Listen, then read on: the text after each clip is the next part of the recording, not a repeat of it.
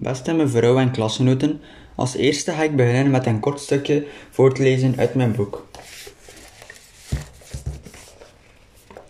Hij duwt zijn broek naar beneden en gaat op de wc-bril zitten. Mijn kleren liggen op de rand van het bad en ik wacht tot hij van het toilet komt en, mijn, en het washandje neemt. Kom eens op mijn schoot zitten, Friedel, zegt hij. Aarzelend loop ik naar hem toe. Ik vind het maar vreemd. Natuurlijk zit hij dikwijls op zijn schoot, maar toch niet als hij op het toilet zit. Ik sla mijn been over zijn dijen. Zijn ene hand streelt me. Het voelt prettig aan en toch voel ik me niet op mijn gemak. Het is allemaal zo vreemd. Maar papa zou niets doen dat niet mag, denk ik. Opeens kreunt hij. Heb jij pijn gedaan? vraag ik bezorgd. Nee, nee, zegt hij vlug. Hij tilt me op en zet me op de vloer. Op het Sint-Pietersplein staat een grote kermis, zegt hij terwijl hij zijn broek optrekt en doorspoelt. Heb je zin om morgen mee te gaan naar de kermis? vraag ik opgewonden. Ik lach. Als papa erbij is, mag ik alles. Ik heb voor dit stukje gekozen omdat het boek gaat over de papa die Friedel aantast en misbruikt. Hier dacht ik dat de aantasting eigenlijk al begon, maar hij vroeg gewoon of ze geen zin had om mee te gaan naar de kermis. Als tweede ga, ik over de literaire momenten spreken. De protagonist, of de persoon waar het om gaat in dit verhaal, is Friedel, omdat zij degene is wie misbruikt wordt en bij wie het de zaken altijd verkeerd lopen. Nu ga ik het hebben over de antagonist in het verhaal. Dat is de moeder en de echte vader Nico. Friedel had alles verteld aan haar moeder van wat Nico gedaan had. Zij is dan naar de politie gegaan, waar ze alles had gezegd wat Nico gedaan had. En zo was Nico een beetje de tegenstander van de moeder en Friedel. Want de moeder wou dat Nico werd opgepakt, maar Nico wou ook gelijk krijgen, omdat ze zijn goede naam niet wou kwijtraken. De nevenfiguren. De nevenfiguren zijn toch wel de mensen van het zorgcentrum, omdat hij alles te weten zijn gekomen. En zij hebben ook alles verteld aan de moeder, en zo, zo is het verhaal erger en erger geworden. En hebben de mensen van het zorgcentrum ervoor gezorgd dat er, dat er een gebeurtenis was in het verhaal. En als laatste ga ik het hebben over de figuranten in het verhaal.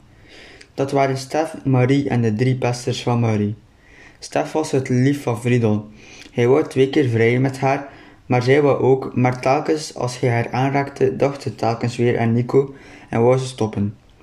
Dan hebben we Marie, die later in het verhaal met Stef samen was, omdat Friedel het niet meer aan kon. Maar eerder in het verhaal werd Marie ook gepest door drie jongens, omdat ze rood haar had. Nu ga ik het hebben over de flat character in het verhaal. Dat is Stef, omdat hij geen evolutie heeft in het verhaal. Bijvoorbeeld, Friedel heeft wel een evolutie in het verhaal, maar bij Stef is het eigenlijk dat hij met Friedel is en daarna met Marie. En de round karakter in de, is Friedel, omdat het hele verhaal rond haar draait en omdat ze de moed gehad heeft om het hele verhaal te vertellen aan het zorgcentrum. Nu ga ik het hebben over nog twee andere elementen. Als eerst ga ik beginnen met het thema. Het boek gaat eigenlijk over aanranding, omdat het over een zaak gaat dat de vader Friedel verkracht. En als laatste ga ik het hebben over de ruimte, waar het verhaal zich afspeelt.